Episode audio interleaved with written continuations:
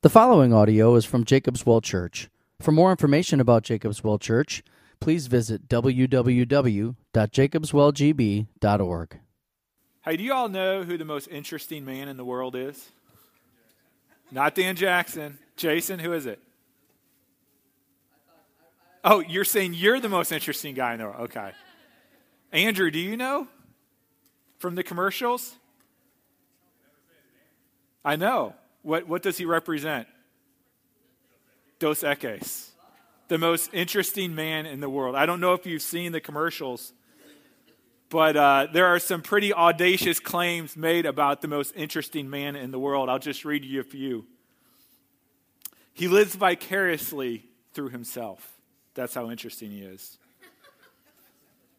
He once had an awkward moment just to see how it feels. The police often question him just because they find him interesting.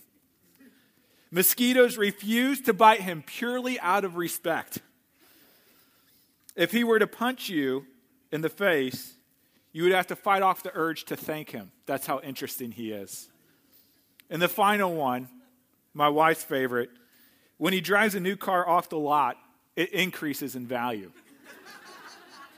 This is the most interesting man in the world. These are some pretty audacious claims. Jesus makes some pretty audacious claims as well. The difference is, is that these are no joke. Uh, these are things that Jesus actually believes are true. And as we're walking through the book of John, in John 5, we start to see this opposition from the Jews as Jesus makes these audacious claims. He claims to be the most interesting man in the world because he is the Son of God. Not a son, but the Son of God. That he does the work of God, that he's in the family business of being God. You may remember how the Jews responded to him. They said uh, that Jesus was even calling God his own Father, making himself equal with God. This is true. This was the claims of Jesus. And then Jesus adds fuel to the fire by claiming that he is the giver of life, something only God can do, that he is the judge of the world, something only God can be. And so Jesus is on trial. Jesus has these claims out there, and he brings forward witnesses to testify that these things are true. If you would, please open up your Bibles to John chapter 5. If you are in the red Bible, it's page 1309. I actually don't have the children's Bible page, sorry. Oh, it is. Oh, children's 1309. The red is page 809. 890. I'll get one of these correct. So the red Bible is page 890. Children's is page 1309. Now, this uh, topic of Jesus on trial is an extremely relevant topic today. Uh, Jesus is on trial wherever we go. One of the fruits of it is you see the statistics of children as they graduate high school. Uh, somewhere between 60 and 80% of kids that are involved in the church growing up, when they graduate high school and they go out into the real world, either to college or some other place, 60 to 80% of those children are leaving the church. And there are many reasons for that, but one of the reasons is because wherever they go, Jesus is on trial. And skepticism is constantly bred into them. If you go to a college campus, the professors put Jesus on trial all the time, trying to compare the historical Jesus with the biblical Jesus. In other words, the real Jesus, they claim, is much different than the one that we read of in the Bible. But it's not just on the college campus, it's in the workplace, it's wherever we go. Um, you, can, you can go uh, to your neighborhood, and Jesus is on trial. This stinking thing. What's going on with this? Um, you can go to the workplace. You can go uh, to the bar. You can go anywhere. And there's constant competition between the historical Jesus and the real Jesus. And Satan doesn't want to hear you to hear this message. So, John, can I switch to this mic? Is that all right?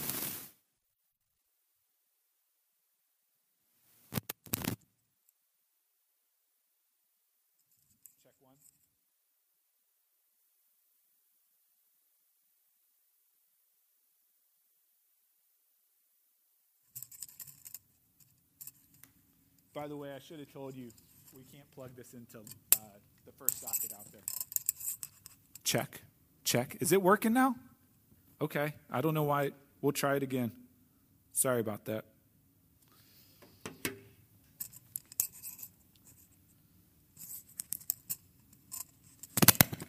All right.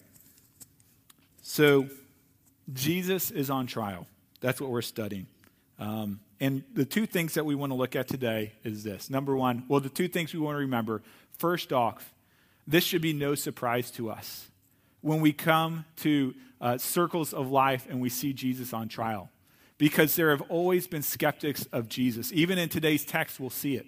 You know, the people in Jesus' days were not buffoons, they were skeptical scholars. And so when we see people that are skeptical of Jesus trying to refute the biblical Jesus and present to you a different historical Jesus, it shouldn't surprise us. The second thing that we should see is that we should be ready to give a defense. And that Jesus here today gives a sure defense for why he is everything that he claims to be.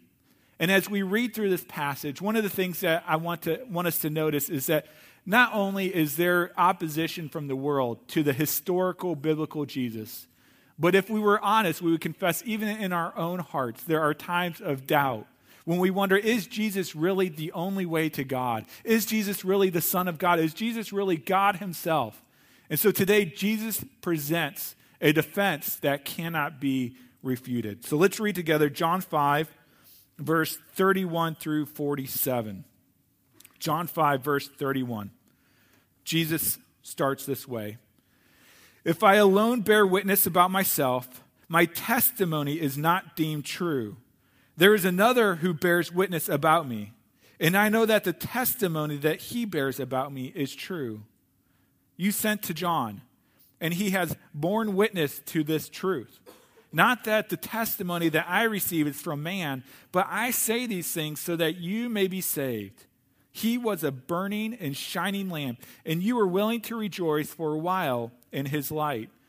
But the testimony that I have is greater than that of John. For the works that the Father has given me to accomplish, the very works that I am doing, bear witness about me that the Father has sent me. And the Father who sent me has himself borne witness about me. His voice you have not never heard, his form you have never seen and you do not have his word abiding in you, for you do not believe the one whom he has sent. You search the scriptures because you think that in them you have eternal life, and it is they that bear witness about me. Yet you refuse to come to me that you may have life. I do not receive glory from people, but I know that you do not have the love of God within you. I have come in my Father's name, and you do not receive me. If another comes in his own name, you will receive him. How can you believe when you receive glory from one another and do not seek the glory that comes from the only God? Do not think that I will accuse you to the Father. There is one who accuses you, Moses, on whom you have set your hope. For if you believed Moses, you would have believed me, for he wrote of me. But if you do not believe his writings, how will you believe my words. Let's pray. Lord, as we come to your text, it is thick. There is a lot here. Help us, God, with our finite minds to digest the infinite truths that we hear in this passage, God. Lord, we pray that you would help us to, to internalize it, that it would not only change our minds, but it would change our hearts and change our lives and change our joy Grant us this grace in Christ's name. Amen. Let's start at the top of the passage to get a little context. Verse 31, Jesus says, If I alone bear witness about myself, my testimony is not deemed true. Jesus is subjugating himself to the, uh, to the court system of the time. It's written back in Deuteronomy that a person cannot testify themselves, and they must have two or three witnesses to testify on their behalf. And so Jesus brings up two or three witnesses. In verse 32, it continues and says, There is another who bears witness about me. This is not talking about John the Baptist, but God the Father. And he says, And I know that the testimony that he bears about me is true. So Jesus is on trial for his claims of divinity. And in his Jewish court, he does not give a testimony, but he has a great lawyer. it's not Perry Mason, it's not Johnnie Cochran, it's the Heavenly Father who has been building his case, has been building his defense that Jesus is the Christ, the Son of God, the Savior of the world, has been building this defense for hundreds and thousands of years. And so we see the court case begin. It starts by calling the first witness, John the Baptist, verse 33. Says, You sent to John. If you remember, the Jews actually sent a delegation to John. John was growing in popularity. He had the right credentials. He was the son of a priest. They had wondered, is he the Christ? And so they sent out a delegation to go ask him this. It says, You sent to John, and he has borne witness to the truth.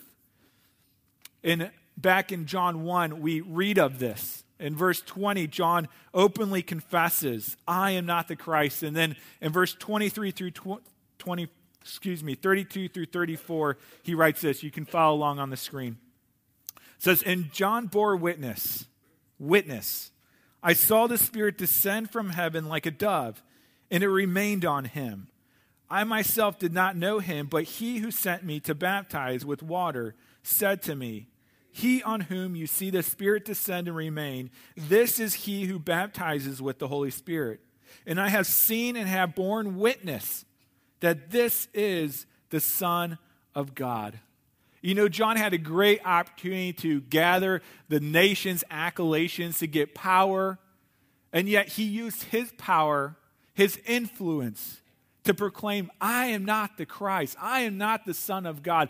Jesus is the Son of God. Jesus is the one who baptizes with the Holy Spirit. Jesus is the one who gives life. He is the light of the world. He is the Christ, the Messiah, the Son of God goes on, verse 34 in our passage says, Not that the testimony that I receive is from man. Jesus has a higher authority that he answers to, that he gets validation from. But I say these things that you may be saved, that they might know that he is the Savior of the world. And then says of John, He was a burning and shining lamp, and you were willing to rejoice for a while in his light. John was not the light. John was a candle, John was a lamp that was set on fire by the light of the world, Jesus Christ. Again, back in John 1, verse 6, we read this There was a man sent from God whose name was John. He came as a witness to bear witness about the light, that all might believe through him. He was not the light, but he came to bear witness about the light. John the Baptist, his entire ministry was to bear witness about Jesus that Jesus is the light of the world, and he served as a candlestick to do that. You know, in our backyard, we have two tiki torches out in the garden. And, you know, it amazes me that, that, that, the, that the wicks, the, the rope never burns, right? It just sucks up the oil and the oil burns off. Maybe those ropes do eventually. But the rope isn't the light, the light is the fire. John was the rope, he was the candlestick. We are called to be candlesticks and lamps for Jesus, showing his light to the world, bearing witness as John the Baptist did. So the Father gives his first witness, John the Baptist, who was a lamp that shone the light of Jesus, that testified, that witnessed to him. But more witnesses are needed. And so the Father calls his second witness. And the second witness to testify to Jesus' divinity is the works of Jesus. Verse 36. Read along with me. It says, But the testimony that I have is greater than that of John. For the works that the Father has given me to accomplish, the very works that I am doing, bear witness about me that the Father has sent me. How do Jesus' works bear witness to his divinity? Well, you look at Jesus' miracles. His miracles were signs and vice versa. You may remember when John the Baptist was in prison and he was questioning who is Jesus? Is Jesus really the Messiah or should is there another one coming? And we see this story in Matthew 11. It says, Now when, Jesus, when John heard in prison about the deeds of Christ, he sent word by his disciples and said to him, Are you the one who is to come? Or shall we look for another? And Jesus answered them, Go and tell John what you hear and see. Tell him about my works. The blind receive their sight, and the lame walk. Lepers are cleansed, and the deaf hear, and the dead are raised up, and the poor have good news preached to them. Why did Jesus respond in this way? When they asked him if he was the Christ, why didn't he just say, Yes, I am? Why did he say, Look at these miracles that I did? Those were the things that the Messiah was to do, the miracles, the work of God to bring in the kingdom of God's redemption. And Jesus says, Look and see, these are a testimony that I am the Messiah, I am the Christ. As we read on in John and as we look at his purpose statement once again, we see how important these signs are as a testimony. It says, Now Jesus did many other signs, which can also be translated miracles, in the presence of the disciples, which are not written in this book. But these are written so that you may believe that Jesus is the Christ, the Son of God, and that by believing you may have life in his name. Jesus' miracles proved that he was God. Now, we can look at the Bible and we can say, you know, maybe the people were just wishful thinkers. Maybe Jesus was just a magician who did something secretly in a back room, and, or, or maybe they were just tales that were told and it rolled and the story got bigger and bigger and bigger. But Jesus did not do these miracles in a back room, He did them in public for many to see.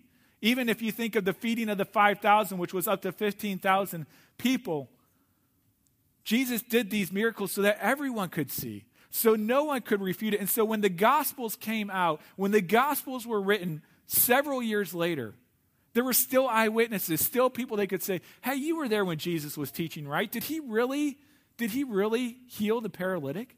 Did he really turn five loaves and fishes to feed 5,000 people? Did Jesus really do that?" And people would say, "Yes, I was there. I did. I saw it. He did it."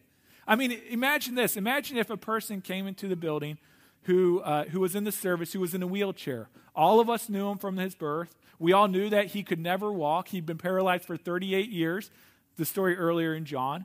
And we, we gathered around him and we prayed for him. And he gets up and he runs out of the auditorium. None of you would forget that, would you? I wouldn't forget it. Now imagine, you know, 30 years from now, I write an autobiography or someone writes a biography about me. It would be a very short pamphlet.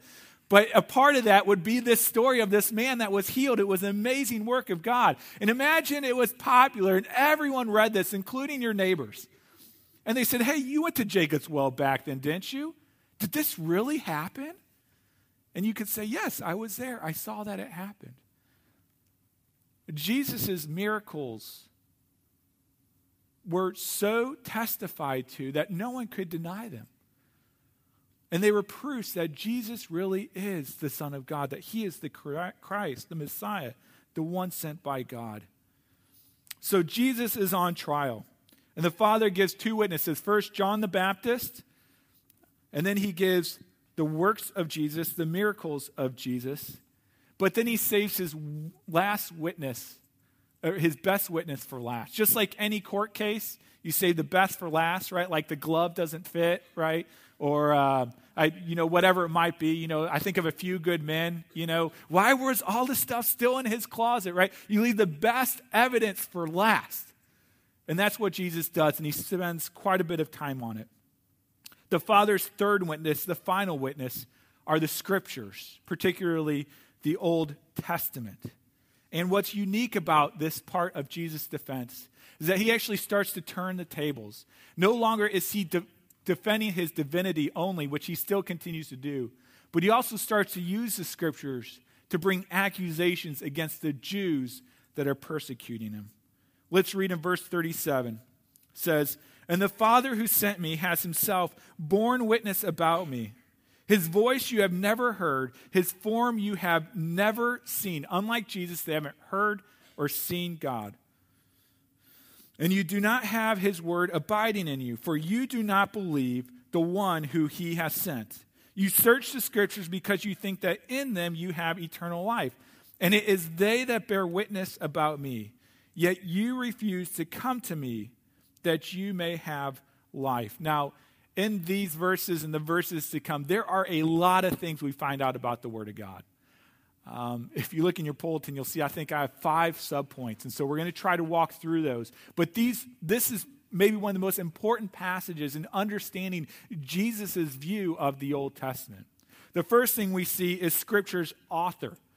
You know, the Old Testament was written by men like Moses, like, um, like Solomon, like David, like all of the prophets, okay? And it reflected their personalities. But Jesus here says that these are the scriptures, these are the Word of God. They are breathed out by God. The author, the ultimate author of these is God Himself. You know, there are two ways to look at the Bible. You can look at the Bible as a human book written by men in their pursuit of God. A human book written by men in their pursuit of God. And if that is the case, then it could be full of errors. It could be wrong. It could be inconsistent. Or we could see it as Jesus sees it a divine book written by God through men in his pursuit of humanity. And so we see the author of the Old Testament, these men, yes, but by God. Secondly, what we see about the scriptures is that it demands things from us. The first thing we see it demands is that we search the scriptures. Jesus commends the Jews on this, that they have searched the scriptures. This is a good thing. This is a right thing. They had pored over it, they had memorized it, they had written it out. They knew the scriptures, especially the Pentateuch, the first five books of the Old Testament. They had memorized it. And this was such a good thing. You know, this is instructive to us when we look at the Bible that this is something that should be searched for, that should be searched in that we don't just put it on the shelf for six days and pull it out on Sundays, right? It's not like it's not like a, uh, a, a, a, you know one of those fire extinguishers where like in case of emergency break glass, pull out and read, right? This is something that is to be searched daily because it is of great value. When I was uh, when I was in college, I helped out with a high school ministry and we took these kids on this weekend retreat. And one of the things we did is we had a room that was probably, oh, I don't know, half the size of this auditorium. And we filled it up about knee high with crumpled up newspaper.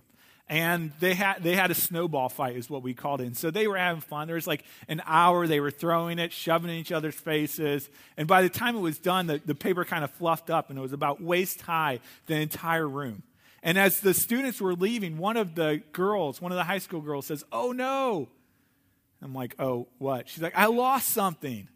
And, you know, if it was, if it was a, a quarter or a nickel or even like a $20 bill, we would have said, There's no way we're searching for this thing. She had lost a diamond out of a necklace, a diamond that her mom, who had passed away, had given to her.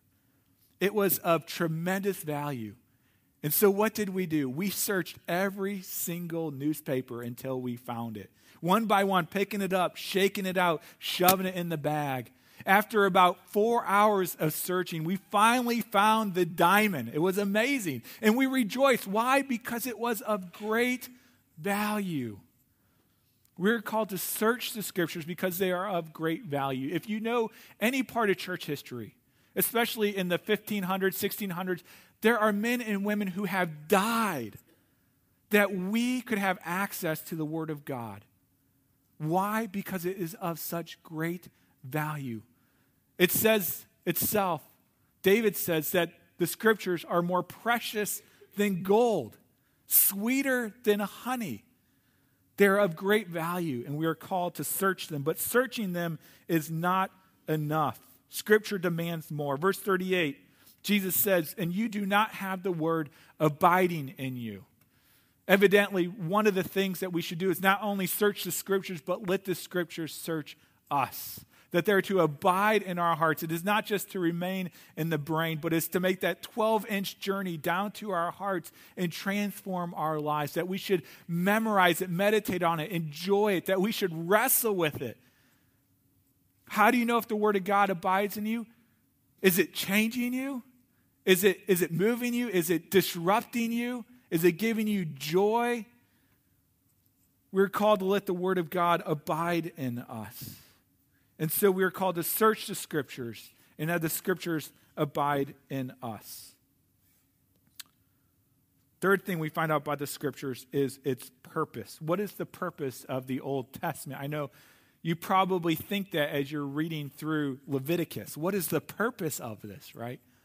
Jesus tells us, verse 39, he says, You search the scriptures because you think in them you have eternal lives. The Jews created this into a works righteousness. I'm going to read the Bible, I'm going to memorize it, and then God's going to be happy with me. I'm going to get brownie points in heaven, right? You hear that today. We just check the box. We, we do our quiet time, we do our devotional, and then we move on, and now God is happy with us. But Jesus is insulted by this. He continues, he says, And it is they that bear witness about me Yet you refuse to come to me that you may have life.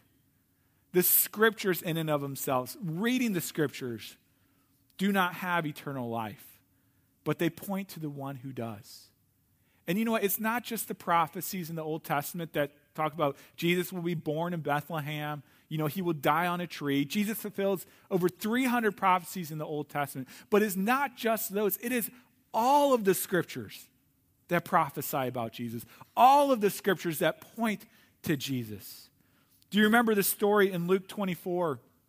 After Jesus' resurrection, two disciples are walking on the road to Emmaus. And, and Jesus comes up alongside them incognito. They don't know that it's him. And he says, What are you guys talking about? And they say, Haven't you heard? And he said, No, tell me. And so they said, This man, Jesus, who we thought was the hope of Israel, he died. And now some women came today and said that his tomb was empty and that he was raised from the dead. But we don't believe them because that's just unbelievable. And then Jesus comes back at them with this rebuke. He says, O foolish ones, and slow of heart to believe all that the prophets have spoken. Was it not necessary that the Christ should suffer these things and enter into his glory? And then Jesus preached what would have been one of the most amazing sermons ever.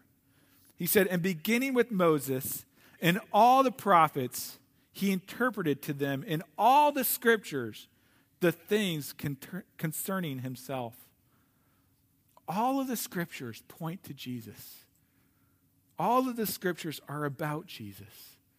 The case for Christ is the Old Testament, and it all pointed to him. We also learn a scripture's barrier. What keeps people from believing what is written there, from abiding in it? Verse 41 I do not receive glory, uh, meaning honor or praise from people. He receives it from God. But I know that you do not have the love of God within you. I have come in my Father's name, and you do not receive me. If another comes in his own name, meaning false messiahs, you will receive him. How can you believe when you receive glory from one another and do not seek the glory that comes from God. The barrier to having the Word of God abide in us is glory greed, seeking glory from men, seeking their adoration, seeking their respect above God's. And Jesus says that you should seek the glory that comes from the only God. You know, it's so interesting because um, it doesn't say, Jesus doesn't say, you know what, seek to glorify God. You know, that's something that we'd say a lot. Maybe you've heard, what is the chief end of man? To, to glorify God and to enjoy Him forever, forever. Here it says that you should seek the glory that comes from God. What does that mean? Well, later in John, in verse 17, in chapter 17, before Jesus is about to go to the cross, it says, Jesus lifted up his eyes to heaven and said, Father, the hour has come. Glorify your Son, that the Son may glorify you. And then later in the passage, it says, The glory, Jesus says to the Father, the glory that you have given me, I have given to them. Let's be honest. We all seek the glory of men. We struggle with wanting to please people more than God. We struggle with having an audience of one, which is God Himself. We want them to like everything that we do, and we can compromise our relationship with God because of it. But Jesus had only one audience to glorify the Father. And his last act of glory was to obey God even to the cross, to trade his earthly glory, his earthly kingdom for a heavenly one, to endure the ridicule and persecution of men who nailed him to the cross, who killed him, that we could have glory with God. That as Jesus raises up from the dead, those who trust in him will be raised up with him, united with him. And as Jesus receives glory before the Father, because we are united to him, we receive glory too. And so Jesus says, Seek that glory. Finally, the scriptures accusations, the final thing. Do not think I will accuse you to the Father. There is one who accuses you, Moses, on whom you have set your hope. For if you believed Moses, you would have believed me, for he wrote of me. But if you do not believe his writing, how will you believe my words? Moses was the one they looked to. Moses was the one that they built their hope on, following Moses' laws. But they completely missed Moses' message because Moses wrote about Jesus. Do, have you, any of you had a dog or a little kid and you're trying to point something out to them, right? And you're like, hey, puppy, go get the ball, go get the ball. And unless they're really well trained, all they do is they look at your finger right? They don't look at what you're pointing to, they just look to the pointer. This is what the Jews were doing. They were looking at Moses and they were saying, look how, look how long Moses' fingernails is. All of our fingernails need to be this length, right? Look, Moses is pointing with the index finger. Let's, let's all point with our index finger. And so they were so they were so tuned into the sign, to the pointer, that they never looked to the thing that it pointed to. They never looked to Jesus. And because of that, they were they stood condemned. And so scripture accuses us if we do not look to Christ, the one who all the scriptures are written about. So that is the Father's defense. Jesus claims divinity. The Father builds a defense against builds a defense to support Jesus' divinity. He builds it through John the Baptist, through the witness of John the Baptist, through the witness of the works of Jesus, through the witness of the scriptures. So the question is what is your verdict? Is Jesus the Son of God? Is he the Christ? If so, how does that change your life? The book of Esther is one of my son's favorite books because it is a great drama. If you've never read the book of Esther, it's, it's amazing. It's a great, great story. In there, there is a guy named Mordecai. He's a Jew, and uh, there's also a bad guy named Haman. And Haman has authority over Mordecai, and Haman gets this edict passed in which will kill all the Jews, including Mordecai. And so, Mor- so Haman has this authority over Mordecai. And I'm not going to go through all the details, but by the end of the book, the roles are reversed. And Mordecai becomes the judge of Haman. And Haman, the evil guy, is hung from the gallows. What we see in today's passage is that although humanity may put Jesus on trial now, the roles will be switched. And there will be a day when Jesus will put humanity on trial a day when we will be called to account for when Jesus asks, Who do you say that I am? Who do you say that Jesus is? John the witness, John the Baptist witnessed to it. Jesus' miracles witnessed to it. The whole Old Testament witnessed to it. That Jesus is the Christ, the Son of God. How you answer the question, Who is Jesus? This will not determine the verdict about Jesus, but the verdict about you. Let's pray. Lord, we come, and this is, there's a lot in this passage, God, to digest of all the ways that you have proven the divinity of your Son, the goodness of your Son, the glory of your Son. You tell us, Lord, that He is the giver of life. And we trust Him, Lord, to give us the life that's everlasting. Lord, help us to commune with you by getting in your word, by searching it, by letting it abide in our hearts, by wrestling with it, by, tr- by being transformed by it, God. Thank you for sending Jesus. We pray that he would be honored in our hearts, that he would be glorified in our hearts, and that we would have great joy with him for all eternity. We pray this in Christ's name. Amen.